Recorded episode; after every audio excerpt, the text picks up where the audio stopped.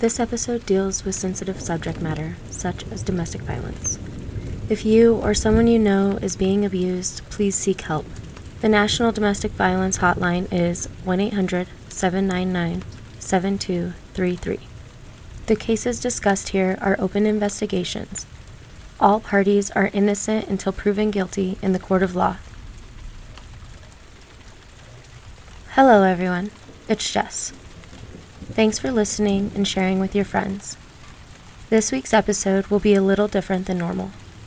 We will explore the stories of two separate women who have nothing more in common than the fact that they would have done anything for the loves of their lives. You can decide for yourself if they love the wrong person or not. If their loved ones had anything to even do with their disappearance. But throughout this episode, I would like you to ask yourself how far would you go for love? These are the stories of Jepsy Amaga Kallungi and Kelly Cribbs Abad.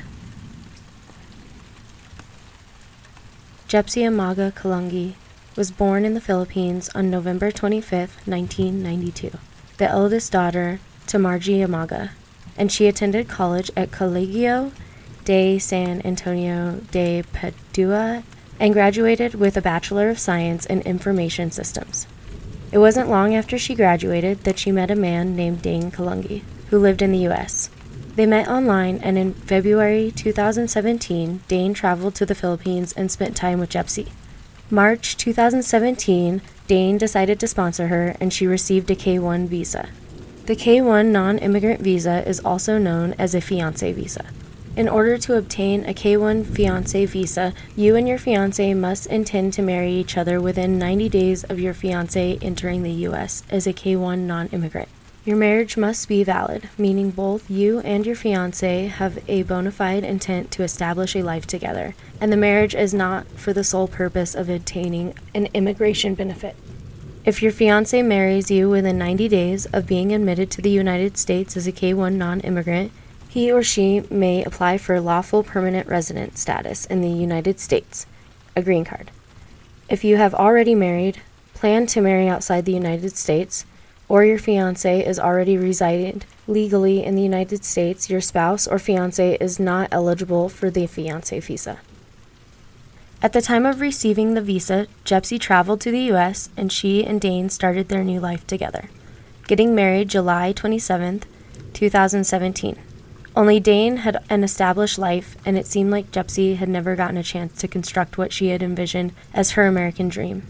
At least not in Colorado, which is where she relocated at first. Dane was an ex Marine who resided in Colorado Springs, working as a manager in a warehouse, and sharing custody of a young son with his ex wife. And if you look through some of the text exchanges between Dane's ex and himself, it may seem he was a little reluctant of ending their marriage. Then we can take into account his actions. It wasn't long after Jepsy moved across the world to be with him that he left her in the apartment they shared. He left for almost a month, leaving Jepsy with little food and no way to get any more. She had no car and no job. Where did he go? Work trip, maybe? Sadly, no. After getting into an argument with his new wife, he left her to stay with his ex. Jepsy waited for him to come back for three weeks. Instead of helping her build a life here in Colorado, it seemed as if Dane just abandoned her. So she contacted a friend in California and made the trip there. She didn't stay in California long before moving to Chicago, Illinois. It was there that she flourished, making a group of friends that would become a support system. She also had a nice apartment and an amazing job. Things were starting to look up. She had even been on a date or two. Dane was never far from her mind, though. It was he who she married, made vows to, and he always stayed in contact telling Jepsy everything she wanted to hear, while telling his ex that Jepsy was crazy and had a drinking problem. I'm sure a few of you ladies out there can relate right now. But in February of 2019, Dane had finally convinced her that they were meant to be, and she could move back to Colorado Springs. He promised her she could have everything she had in Chicago, and more. She could have him. But when she returned, she returned back into isolation, financial abuse and after a self proclaimed argument between Dane and Jepsy, Jepsy disappeared on March 20th, 2019. On March 26th, a friend of Jepsy's filed a missing persons report after Jepsy wouldn't reply, and hadn't made any contact with her since the evening of the 20th.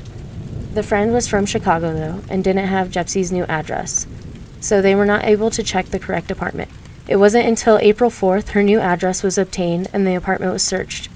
Jepsy's mother tried to contact Dane about her daughter's whereabouts, but was met with disinterest and poor communication.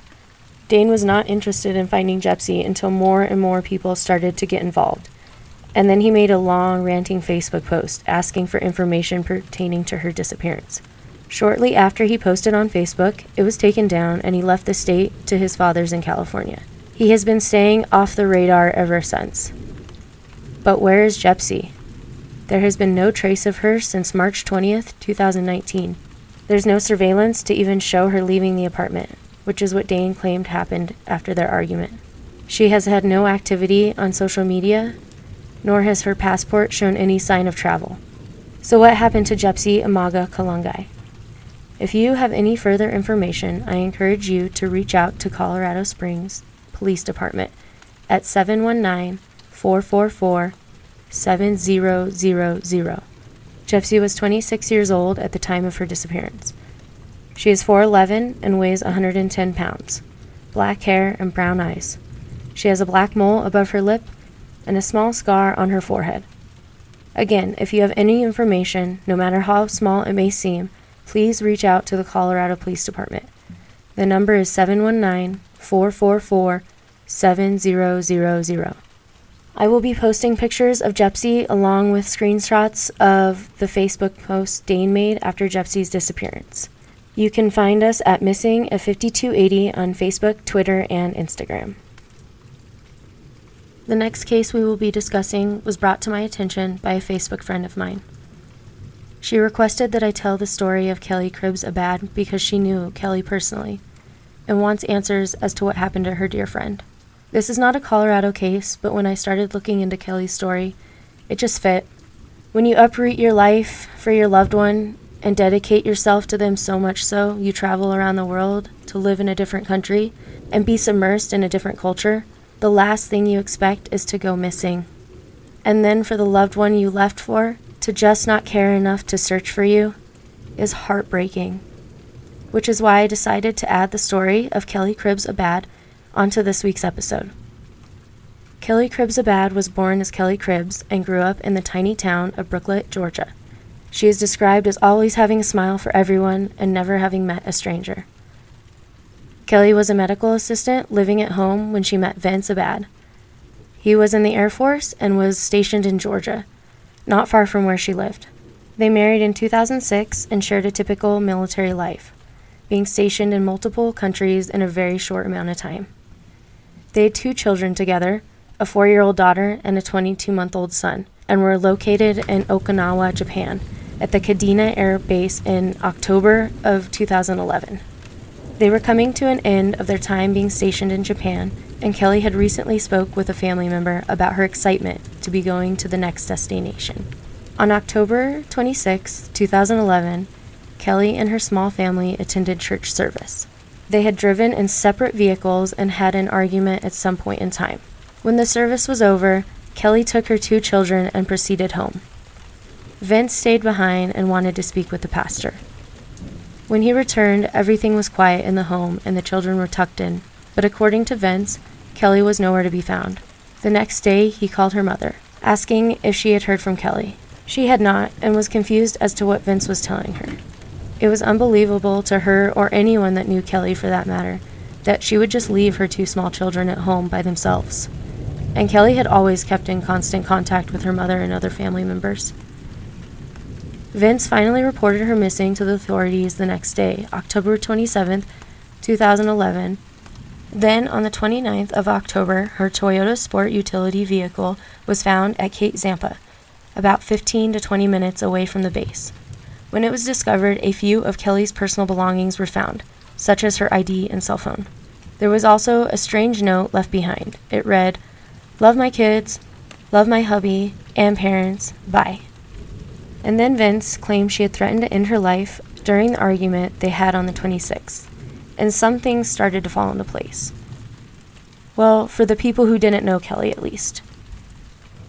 Her mother traveled to Japan to search for her daughter, She made multiple public pleas for any information, but there wasn't much. Luckily, a reporter for the Stars and Stripes, an American military newspaper, and a man who was eventually stationed there himself started looking into Kelly's disappearance. And that's when a few details came into focus. When it was reported that Kelly was seen leaving the base at 9/11 that night, no one could verify it was her driving the vehicle. There were multiple witnesses that say the car was not parked at the Cape before it was discovered on the 29th.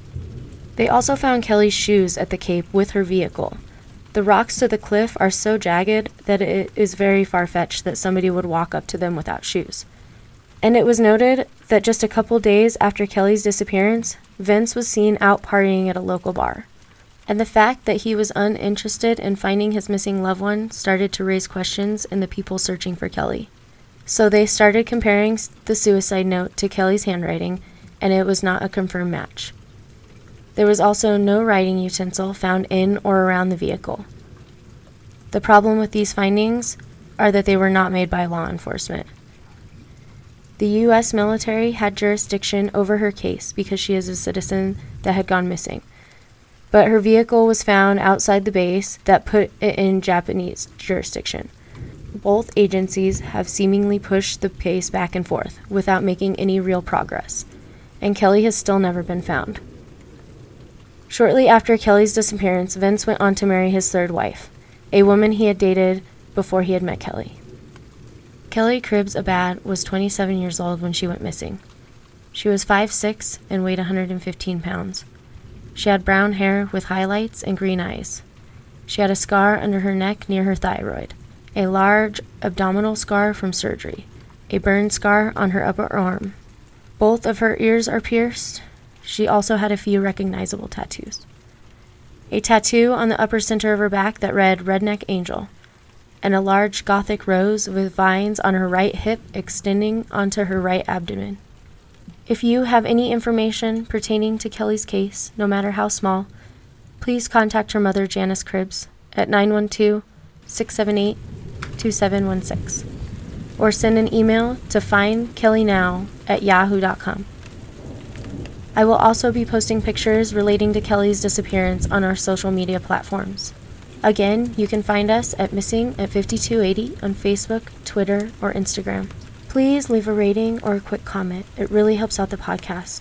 Thank you. Have a great week.